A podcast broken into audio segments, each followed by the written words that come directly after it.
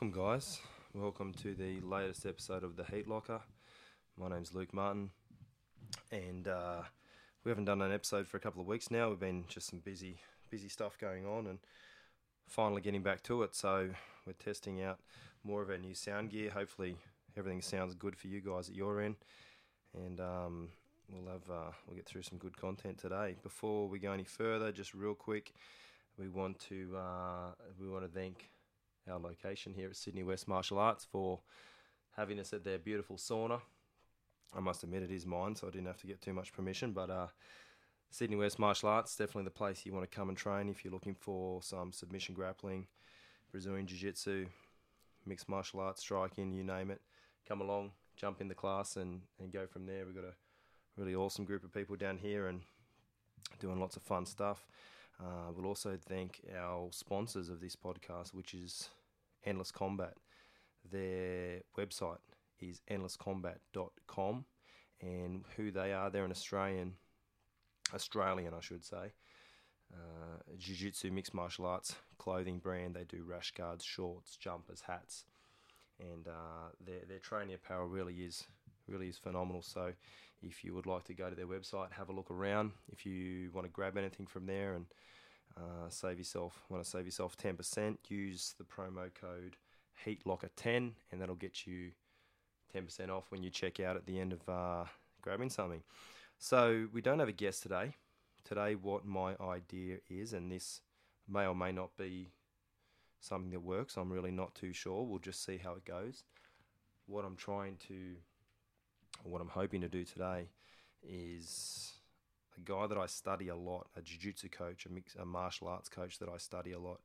His name is John Danaher, and um, anyone that trains here knows that. And John Danaher is a pretty phenomenal mind, and he, uh, I don't know, maybe a year and a bit ago, he decided that he'd get on social media and jumped on Facebook and Instagram and and started putting out these pretty prolific posts in relation to training and just just put out these little gold, little little nuggets of gold that, that really are, really make you think and and they're, they're deep and they give you some insight into technique and some insight into concepts and they're really good stuff. But John, John, the way John is, he's a he's an intricate, deep sort of philosophy sort of based guy and the way he explains himself is is fantastic and, and you know it makes perfect sense to me. But he does these posts that are maybe, you know, I don't know how many words, but your average Instagram post is like three three uh, three words and then a, a chick in a bikini, and then you've got John doing these posts of absolute brilliance, but because they're long, I think a lot of people just don't don't read them and they flick by and maybe they like them just because they like the picture or something. But um, I feel like there's a lot getting lost there. So what my idea was is to go through, and I'm not going to go through all of them just because it's going to take too much time, but I want to just see whether it's something that even interests people. You might be able to listen to this in the car or listen to it going to bed or whatever makes sense to you. And it might get you a bit of an insight into into Danaher's mind. So um, I hope John doesn't mind me using. I'm not trying to steal his content. I'm just actually just trying to break down exactly what he's what he's putting out there that people aren't necessarily reading that maybe they'll like in a um, in a post. So uh, if you want to find his Instagram page, if you're not following him already, it's Danaher John. So D A N A H E R J O H N. Danaher John. He uh, he's got about 150,000 followers, which is I don't know, pretty successful. Successful, I think. It's no no Kim Kardashian numbers, but I think that's not too bad for a jiu-jitsu coach. Um, for those that don't know who John is, he's a he's actually a Kiwi-born um, gentleman. He's about 50 years old. I think definitely probably one of the best, if not the best, submission grappling or grappling coach in the in the world. Uh, his his mind for martial arts is just I think a brilliant. So uh, I had a chance to go and train with him. He, he's the head coach or one of the head coaches out of Renzo Gracie Academy in New York City, and um, he's created some of the some of the top submission grapplers in the world. He's taken some young guys that have been only training for shorter periods of time compared to their counterparts and have gone in and won things like the ADCC and uh, you know obviously the EBI and a bunch of other submission grappling stuff. Um, he's known for his leg locking system. Uh, but that's not the only thing these guys are good at, but that's what he's sort of known for. If you were to ask the average punter, they'd probably say something about leg locks if, if you mentioned John Danaher. Um, he's got a really good uh, DVD out at the moment. If you're interested in that, definitely jump on BJJ Fanatics and find his DVD. It's it's the most comprehensive and definitely the best that I've come across. Uh, the, the content is just second to none. And if you're um, if you're an academy where maybe they're not teaching it much and, and, and you've sort of got a bit of a bit of an interest, definitely that's the direction that you want to go to to get yourself some more knowledge in relation to leg locking. So um, yeah, let's get into it. Let's get into it. So I'm gonna what I'm gonna do is I'm gonna try and scroll down to. This just might take me a little bit, so just bear with me. I'm to try and scroll down to sort of his first post of this year, and then we'll work back.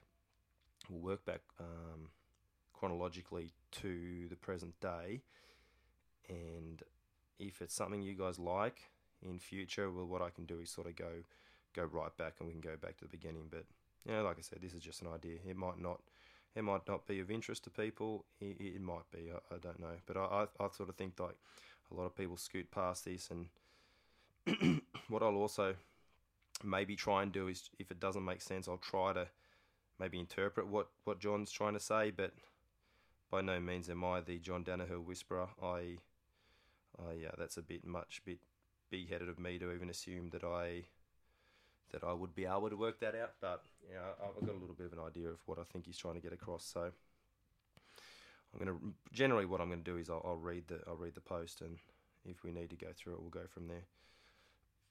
So uh, the first post was on the third of January, and it's got a picture. I'll try and basically work out the picture. The picture is Gordon Ryan, who's one of Danaher's top students uh, with the back of Yuri Simões. Yuri Simões is a multiple time world champion and uh, has now actually been beaten twice by Gordon Ryan, which is which is a pretty big feat for for a young guy who's you know Doc Gordon's only I think 21 years old, which is just crazy.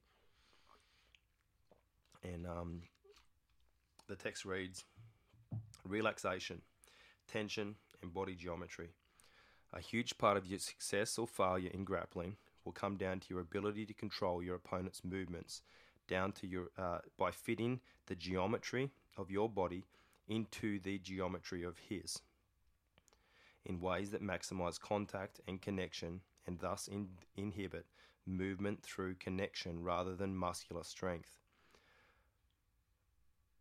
The insight you must gain is that the only way to mold your body into the geometry of your opponent's body is to relax and soften your own body.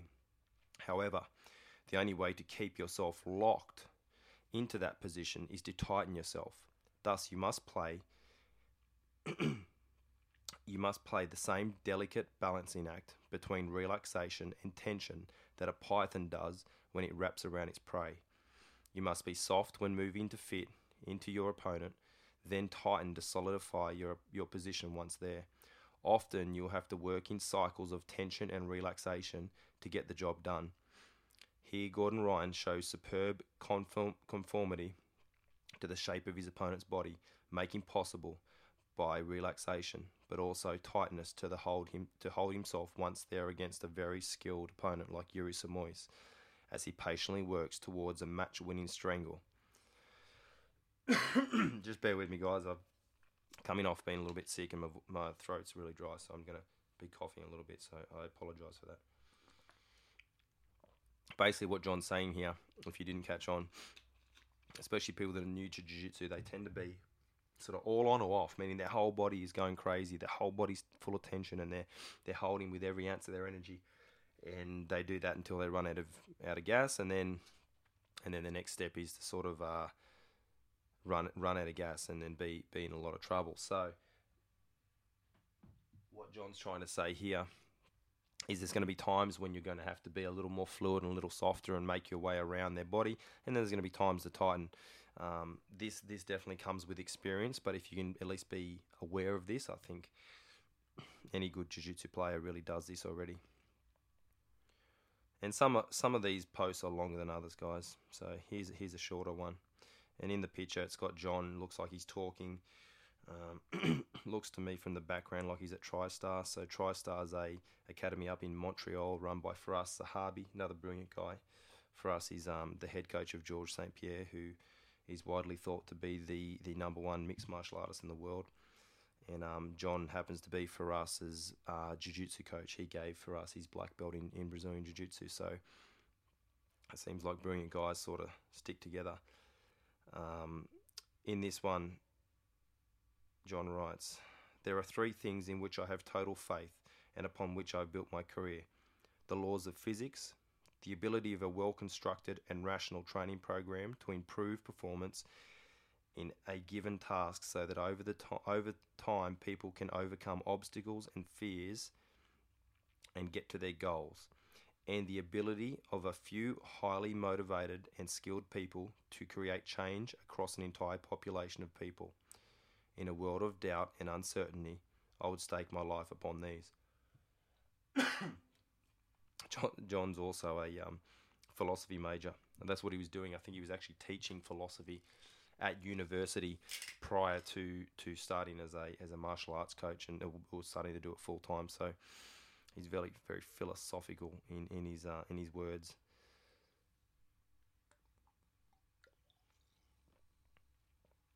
In the next post, the picture's Garry Tonon competing uh, at an EBI event. Um, I remember watching this match actually because I recognised the guy that he's competing with. This other guy was a very skilled, uh, very skilled guy who didn't want to tap to a bunch of leg lock attacks. Uh, John writes two forms of grappling aggression. There are two primary forms of aggression and attack in grappling submission and position. Interestingly, the threat of each is maximized only when you threaten both equally.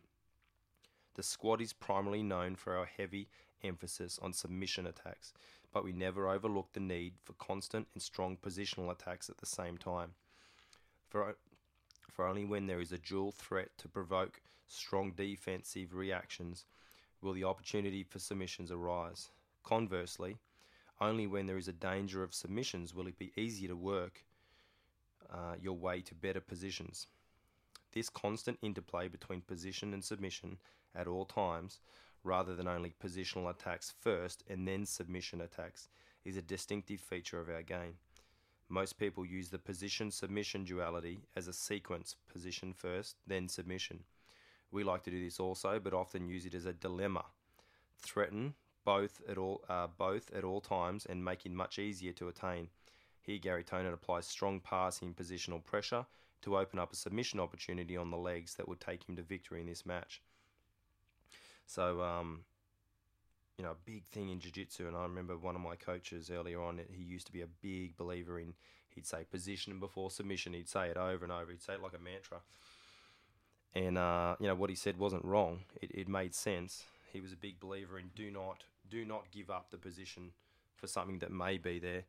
Uh, you know, only take it once it's once it's definitely going to be there. But sometimes against really good guys, they might not present you with that op- opportunity. So, what John's saying here is he likes you to use those, use both of those ideas at once.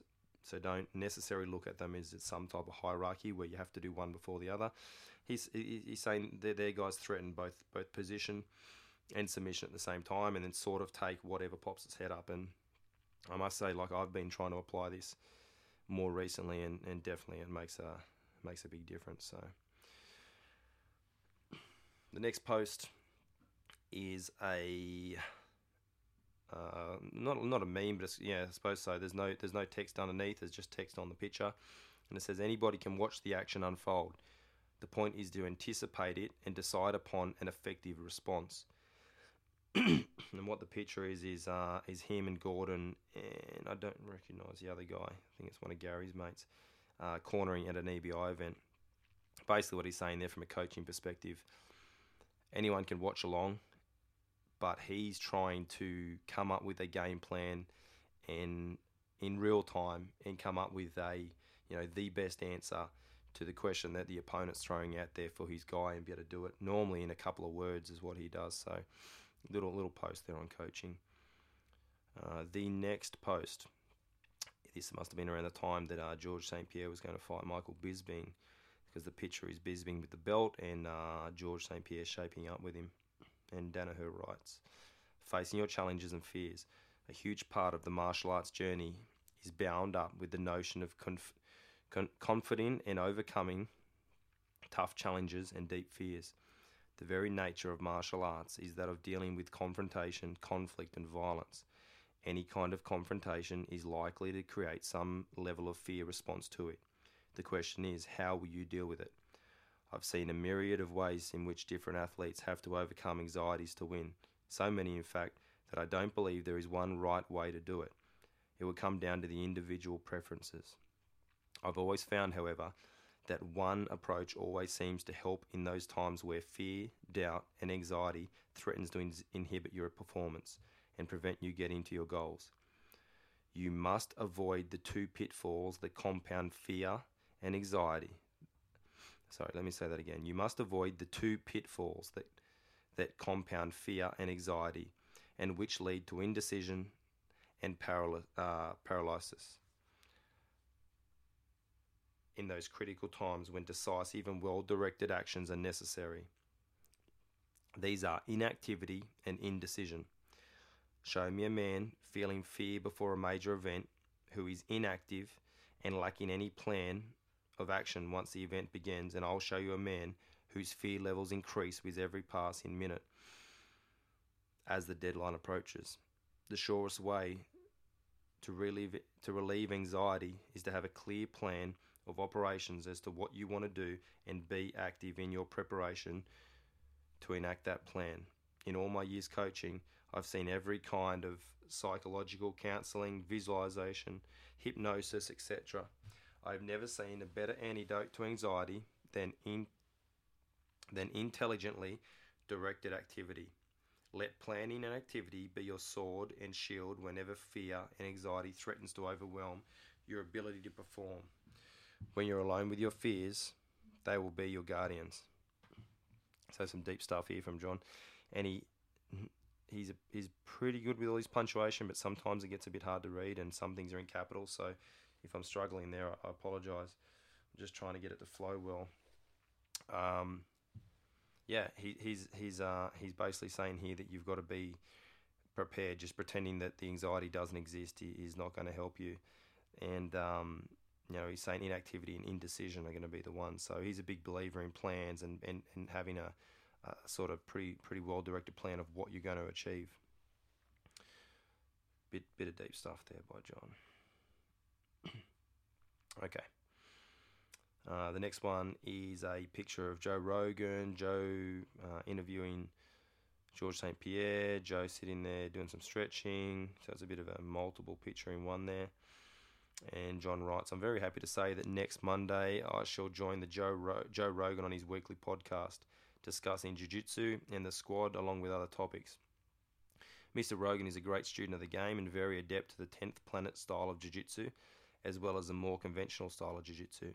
He's a great voice of the sport who has done a tremendous job of trying to educate MMA viewers of the subtleties of all forms of jiu jitsu and grappling, not just 10th planet, as some claim, in UFC competition.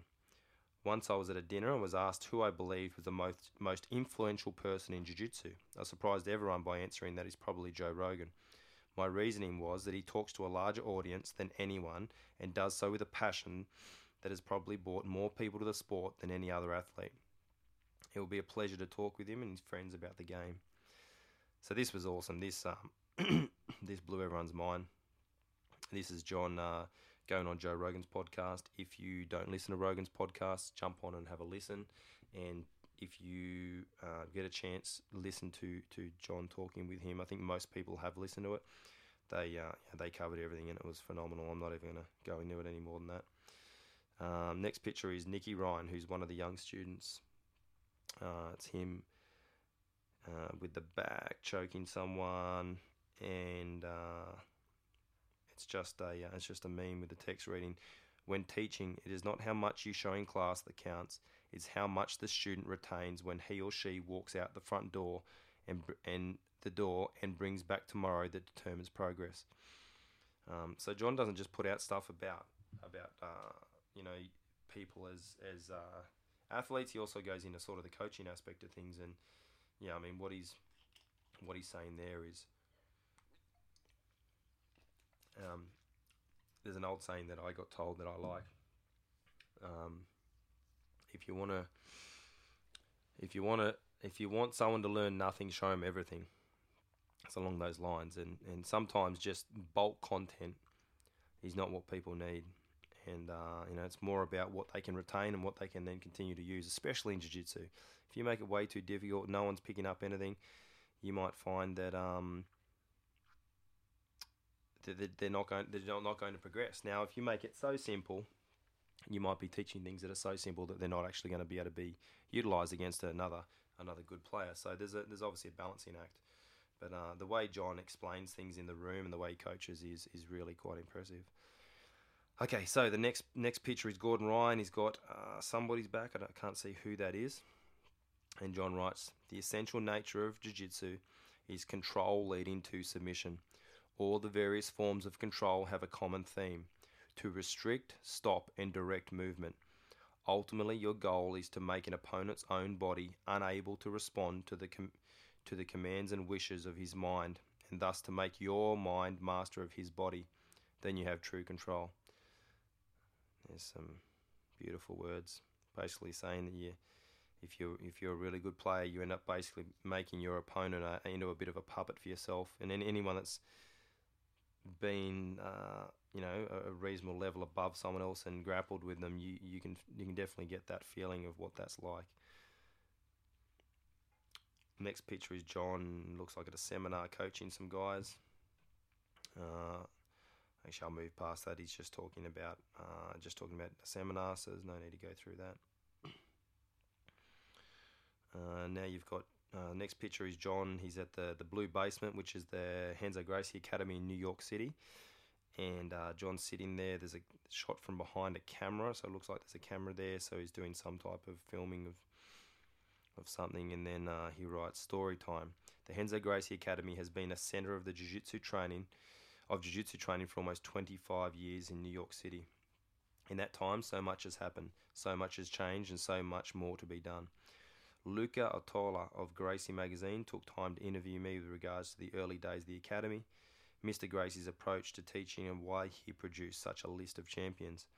I also talked about teaching the MMA athletes who came into the academy to work on ground skills, the early days of the squad, and other subjects. In time, these should be released.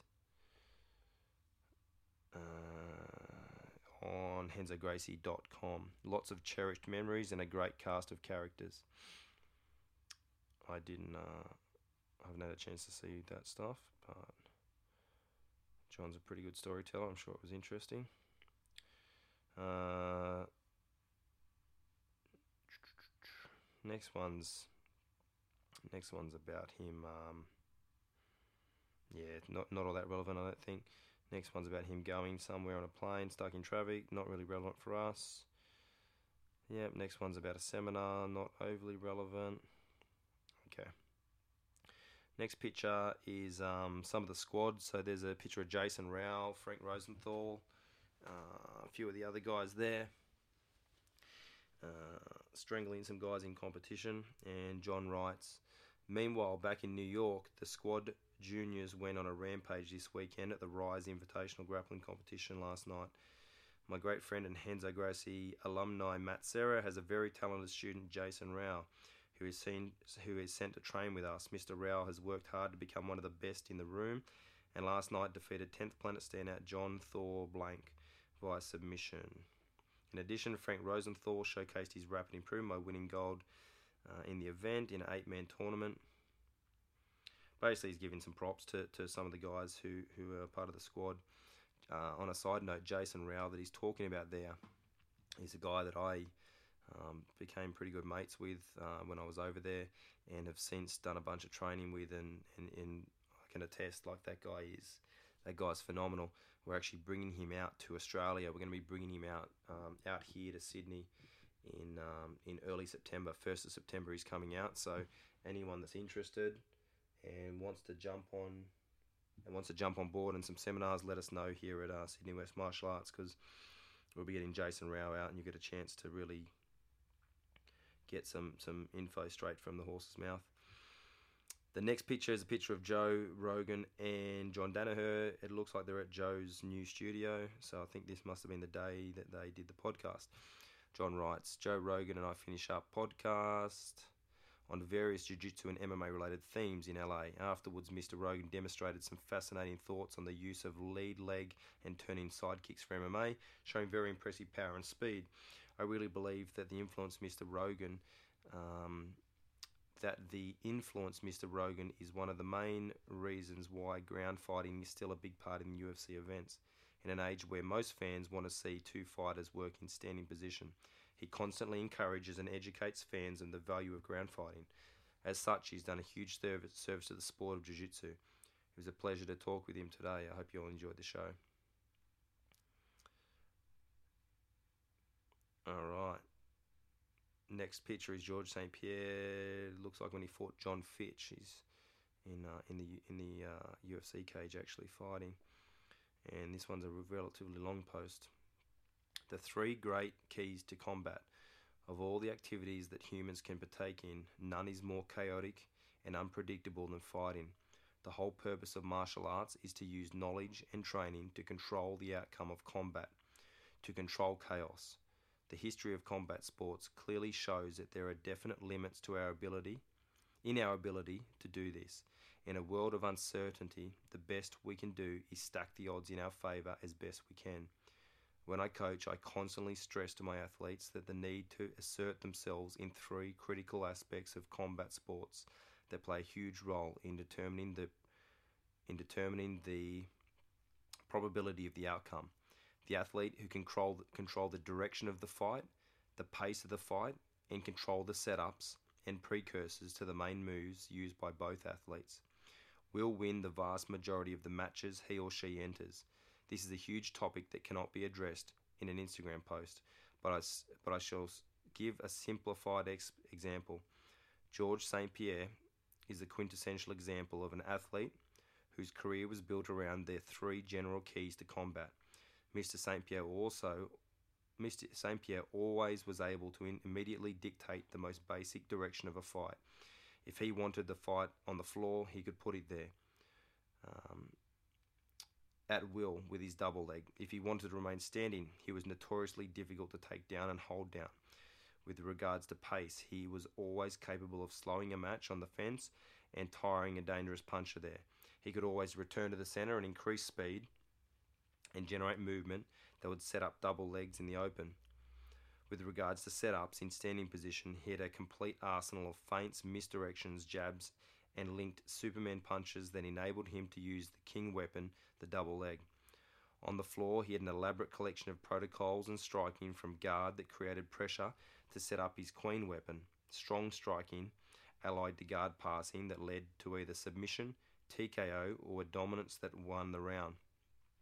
In the chaos of fighting, we can never fully determine the outcome, but devoting your time to the study of these three aspects of combat will always give you your best chance.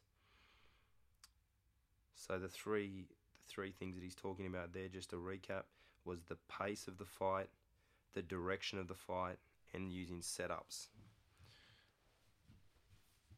I mean, if you watch George, George St Pierre, he is, he's the man he probably dictated the control of more fights than maybe any other fighter in history. Maybe Khabib, I don't know if you look nowadays. So then uh, the next picture is John. He's in uh, he's in like a uh, leg entanglement. He's in a Rimi Ashigarami. He's teaching a seminar here, and he writes, "Make it memorable. The fundamental problem of teaching in jiu-jitsu the main concern of most teachers in Jiu-Jitsu is the information they give to their students. How much, how complex, etc. The study of Jiu-Jitsu is never about how much information you take in. It is about how much will you be able to recall and use under severe stress. Retention, not output, is the central problem of Jiu-Jitsu instruction. As such, we need to we need effective method, methods of improving students' ability to recall the large amounts of information we churn out. The most important method will always be the most basic, simple repetition. There are other there are others, however, that I find very effective. One of my favourites is the question and answer method.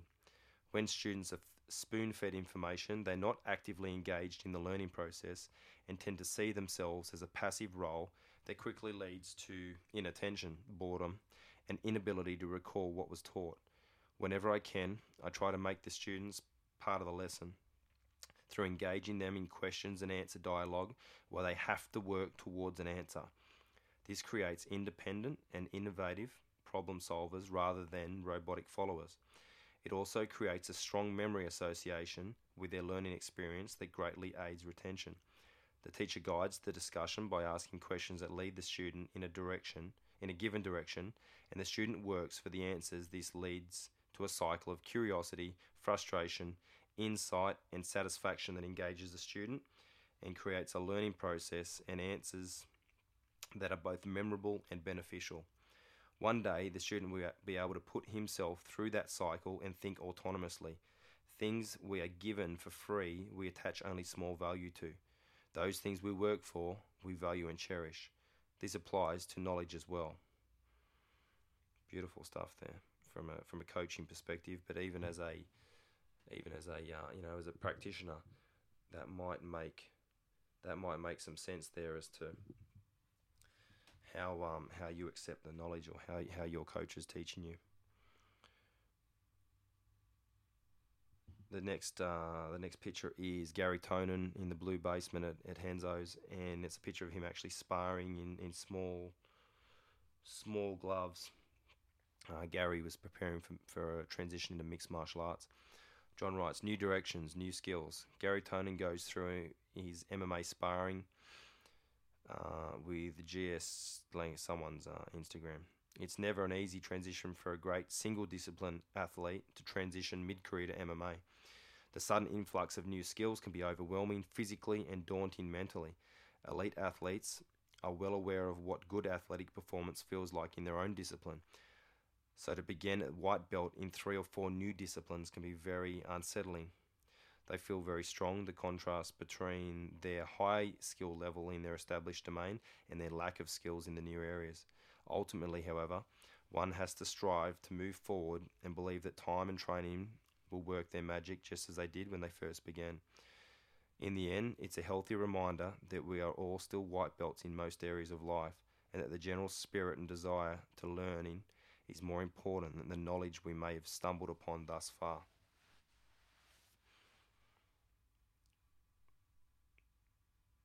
All right. We'll skip through the next one. He's talking about training with Freddie Roach. This one you might find interesting. So there's a picture of John and he's got a rash guard on. For those that don't know John, he wears rash guards um, incessantly. He wears them everywhere. He, he, he, he wore them to, I think, Matt Serra's wedding. He wore, wore a rash guard too. It's like a point that most people talk to him about. And he writes here Rash Guards, Part 1. Arguably, the question I am asked more than any other has nothing to do with Jiu Jitsu. Why do you always wear a rash guard? First, let me dispel a commonly voiced but incorrect theory. It has nothing to do with, uh, with fighting or being ready for fights. In my current physical state, an aggressive five year old could easily defeat me with a simple kick to the knee or hip, or even a push. A rash guard isn't going to save me. My reasons are purely practical. First, they're very comfortable. Second, they're easily washed and dried. Third, they're extremely low maintenance, wrinkle free, easily packed for travel. Fourth, being a low friction material, they're well adapted to wear under a jacket. Fifth, they enable me to conf- um, comfortably demonstrate a technique in an impromptu social situation to students. Sixth, they are warm in, uh, in cold weather, yet cooling in hot summers due to their wicking effects. And if caught in a rainstorm, they will dry in minutes even while being worn. Seventh, some clothing companies sponsor and support my athletes. I'm proud to represent any company that supports my people. Eight, they are, fr- uh, they are free as clothing companies are happy to see me wear their products. Nine, there is considerable variation in rash guard design that can vary from informal daily wear to more formal more formal wear for dates and occasions. When it comes to comfort and utility and low maintenance, I have rash guards and a fanny pack. If I find something more comfortable in the future, I'll switch to that. I may not be aesthetically pleasing, but I'm already rather ugly and odd looking, so I don't even bother with clothing aesthetics as looks are not my uh, as my looks are a lost cause.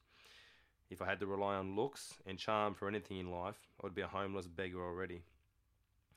So he's got a sense of humour. He's a funny guy, John, and um, yeah, but he's he he's definitely maybe slightly eccentric might be the word there, because um, yeah, he, he wears a rash guard everywhere. I, I I never saw him without one. I think most people haven't haven't seen him without one. So uh, all power to him. Just give me a moment, guys. I've uh, accidentally lost our place, so just going back through and getting ourselves to to the position. I'm hoping that you're enjoying it so far, and I'm hoping that it that it's all making sense. I'm doing my best to not over explain, um, but hopefully you get an idea of exactly what what's going on with all this. Uh, where are we? Where are we? Sorry guys, just Instagram kicked me back a page for some reason.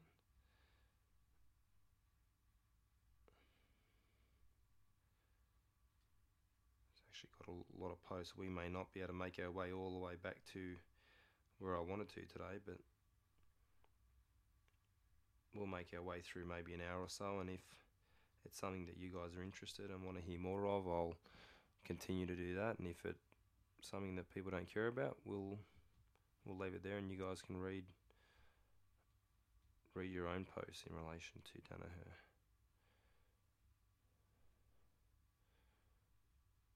we must be getting back close. Okay. Oh, he's written another one about rash guards. Hmm. Here we go. Rash guards part two. Now it's time for a rash guard story that may change the minds of some of the vast numbers of rash guard doubters out there. I'm an admirer of the great MMA fighter Jose Aldo.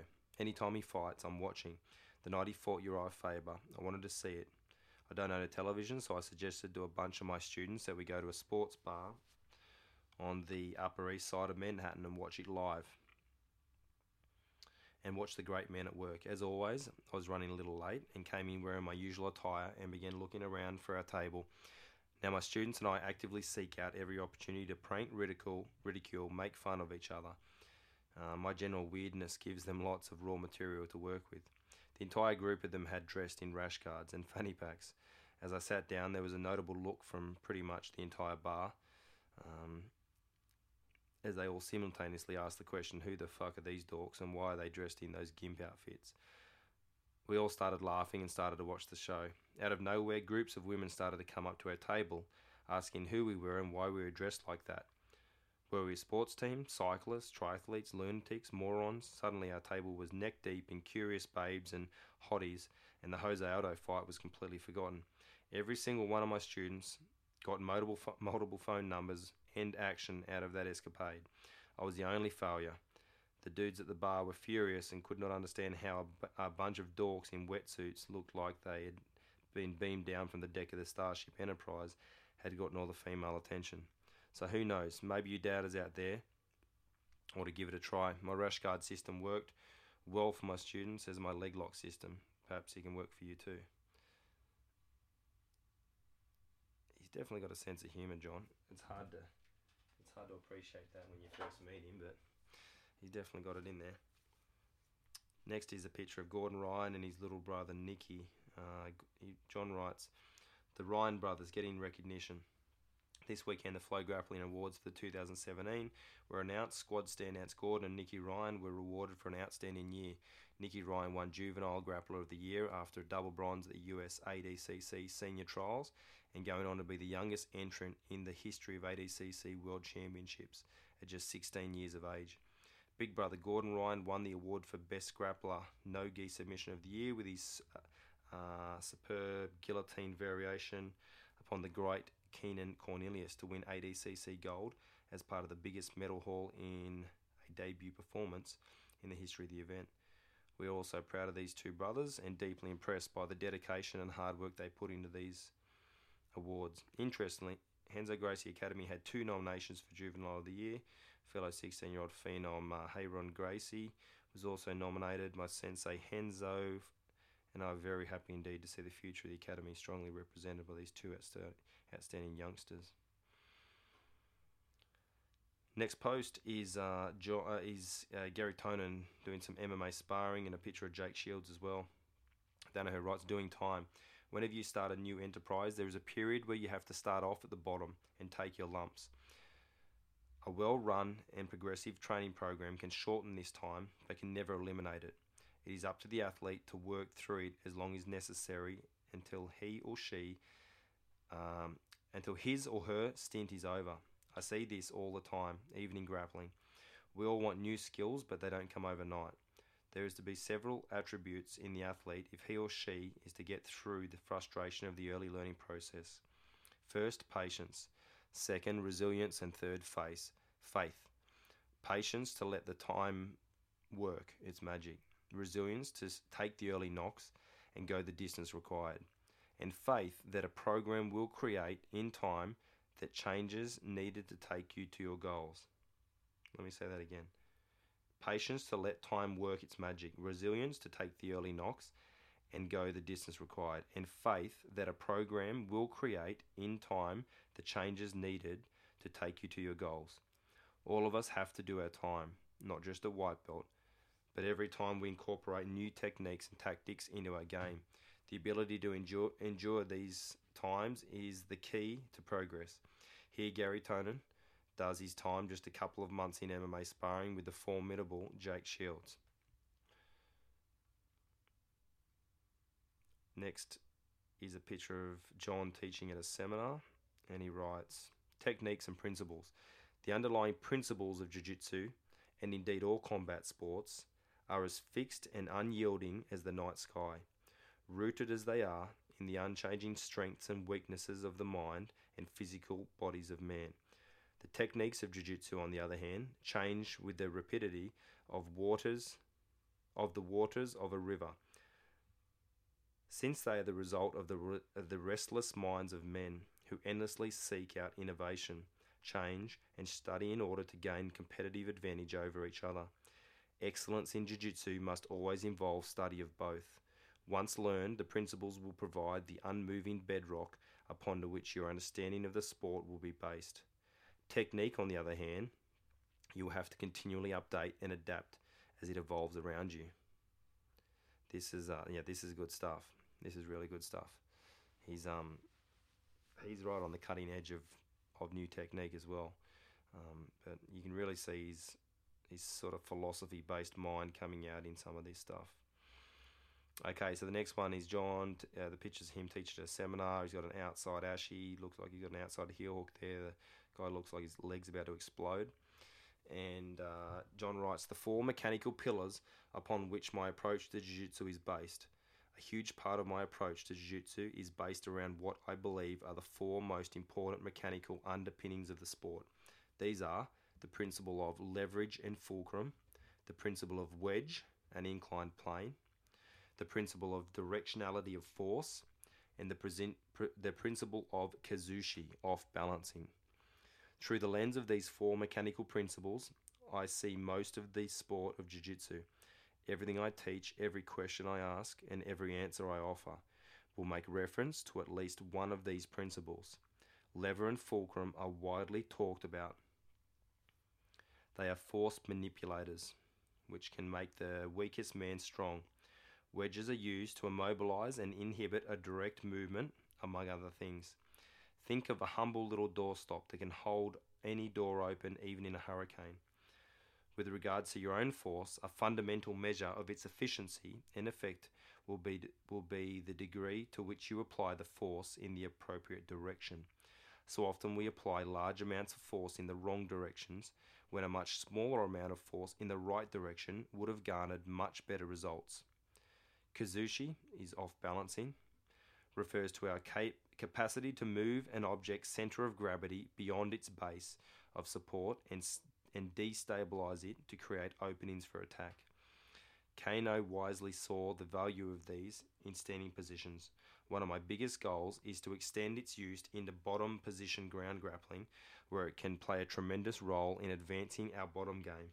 I teach Jiu Jitsu as a primarily mechanical enterprise, backed up by biomechanical and tactical elements. In the future, I will talk more about these critical notions. Show me any move in the sport, and I will show you at least three of these four concepts are involved in its operation. Once you learn to observe the sport through these concepts, you will see a very different sport indeed. Three of these four mechanical underpinnings have been widely discussed for generations, but the principle of the wedge has never been emphasized in Jiu Jitsu. One of my primary goals as a teacher is to change this. Again, pure gold here by John.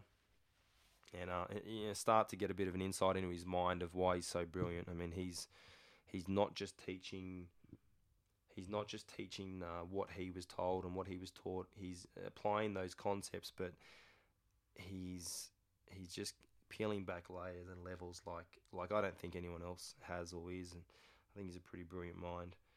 Um, this does seem like a big love fest for him, but you know he's the he's the one that's coming up with all this. So, um, you know, if he was dead and we're looking back in two or three hundred years, I think we'll look back and be quite impressed on on what the way his mind works. So, you know, I'm going to make the most of it while while he's here. Okay probably going to start to wrap it up soon. So I'm just going to do a couple more. Again, guys, if you like this, if you're interested, please leave in the comment section whether you found it on Facebook or in the uh, in the SoundCloud. Let us know if it's something you're interested in. Um, you know, I'll, I'll progress and, and, we'll keep going and see whether we can break down more of what he's thinking or just have the ability for you to listen to this rather than having to try and read it all. Uh, this picture is Nicky Ryan. He's underneath in like an X guard position. And Danaher writes, teaching via heuristics. When I teach, I try hard to find a satisfactory compromise between precise details, which are necessary for efficient application of techniques, and the heuristics, general rules of thumb, that give the athlete a broad insight that guides the direction of their techniques. For example, I could sit in front of you all day and teach a thousand details on variations of ashigarami. Some would be of great value, many would have less value. However, none will have as much immediate value to you as a general heuristic as a general heuristic that points you in the right direction in the overwhelming majority of applications and is simple enough to learn once you once and you will never forget it. You can use it tomorrow and it will never let you down. So if I say the athlete whose feet dominate the inside position will always dominate the ashigarami game, this is a simple heuristic that I push upon all my athletes and which guides so much of their behavior in a simple, memorable way that can guide them for a lifetime. Of course, the heuristic must be backed up by technical de- details and a training program. But if the fundamental insight that can change more than behavior, it can change your way of thinking about the leg game and get you thinking independently about where you go to from here. Here, Nicky Ryan shows the benefits of good inside position, a skill at which he excels as he enters a variation of Ashigarami in a tough session at Renzo Gracie Academy. Alright, this will be the last one. This one's just a, uh, a meme. It's got uh, Gordon Ryan competing against Cyborg Abreu at the uh, ADCC finals. And it says Jiu Jitsu is an art and its canvas is the human body. A good understanding of the workings of the body is essential if excellence is to be obtained. Yeah, I mean, I uh, I've done a I've done my Cert three and Cert four in fitness, and the more I understood about anatomy and the way that joints and muscles and tendons and ligaments, the way it moves, it it helped my jiu-jitsu game, you know, more than I thought it would. I didn't even realize that it would. But the more you understand how each thing works, the more you can either use that to your advantage or use it to your advantage to break down somebody else's body. Uh, you know, John understands that more than anyone else, and you know that's when he talks about biomechanic biomechanics. All right, well that takes us up to that's literally what I'll do. I'll do three more because that'll take us through all of January, and that's just January. The next one is a packed house at Renzo Gracie in the blue basement, And John writes, any given Monday, teaching the big Monday class at Renzo's is always a source of joy and pride to me. It began mostly as a no-gi grappling class that had a strong element of MMA ground skills woven in. In any given Monday, you could see a large number of MMA athletes mixed with jiu-jitsu players working their skills on the floor. One day, ace jiu-jitsu photographer Luca Atalla was talk, uh, taking pictures and caught this fairly typical scene from years ago. Georges St-Pierre, the great Roger Gracie, Romulo Barão, Gregor Gracie, a very young looking Garry Tonon, and his mentor Tom DeBlass, along with Sean Williams and my dear sensei Renzo Gracie, surrounded by 60 other people in the room. Everyone was getting ready for upcoming matches. Some MMA, if I remember correctly, it was prior to Georges St-Pierre's Condit fight. Some of Jiu Jitsu, uh, some jiu-jitsu, but it was great looking at these old images of the titanic wars that were fought every Monday as the athletes fought towards their goals. It's been my privilege over the years to watch so many of the greatest jiu-jitsu and MMA athletes test their ideas and concepts, um, the concepts I teach, and give the best possible feedback that made it easy for me to see what was working, uh, what was not, and what could be improved upon, or what should be abandoned. I could not have had a better group of people over two decades to develop ideas and theories and test them in such a harsh proving ground.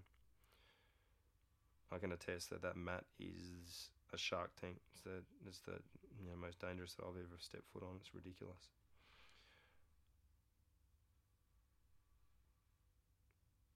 Okay. Next one is uh, a couple of students here laughing, and John writes Jiu Jitsu and humour.